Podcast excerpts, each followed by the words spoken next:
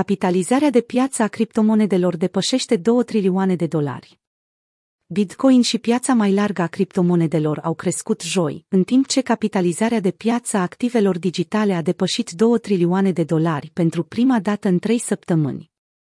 Pe măsură ce activele digitale au crescut, la fel și sentimentul pieței. Bitcoin a atins un maxim zilnic de 44.253 de dolari, după ce a câștigat mai mult de 3% ieri.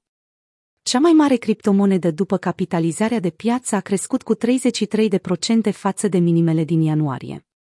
Capitalizarea de piață oferă un impuls pentru sentimentul pieței.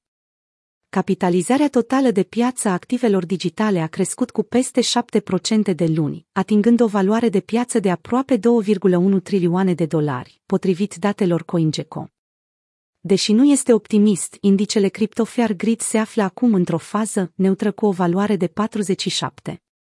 Indicatorul de volatilitate și sentiment se bazează pe o scară de la 0 la 100, cu valori mai mari corespunzând cu o perspectivă mai optimistă pentru piața activelor digitale.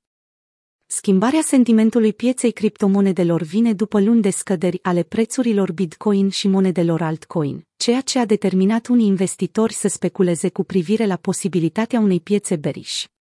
Cu toate acestea, pe fondul tulburărilor geopolitice, membrii comunității au identificat criptomonedele ca o potențială oportunitate. Criza internațională ar putea stimula utilizarea criptomonedelor.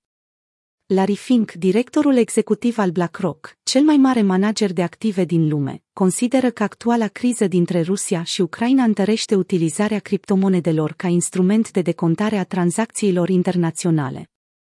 Volumul de tranzacționare local al Bitcoin a atins un vârf în martie, după o scădere constantă în ultimul an. Înainte de invazia Ucrainei, țara încerca să reglementeze în mod corespunzător piața criptomonedelor.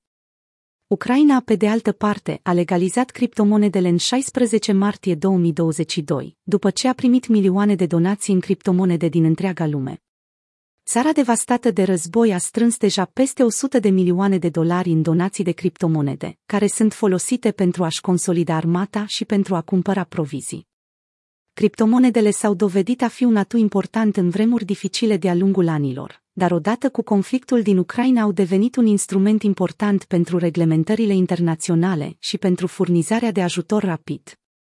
Între timp, banca multinațională de investiții Goldman Sachs pare să fi pus criptomonedele pe radar. Chiar reproiectând pagina principală a site-ului său web pentru a reflecta creșterea activelor digitale și a metaversului. Referindu-se la aceste tehnologii drept megatendințe, Goldman Sachs a populat o nouă secțiune Insights a site-ului său web cu rapoarte lansate anterior despre jocuri, metavers și Web3.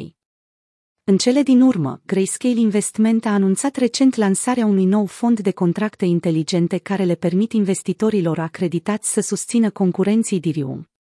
Noul fond a început să accepte abonamente zilnice, oferind expunere la Cardano, Solana, Avalanche, Polkadot, Polygon, Algorand și Stellar.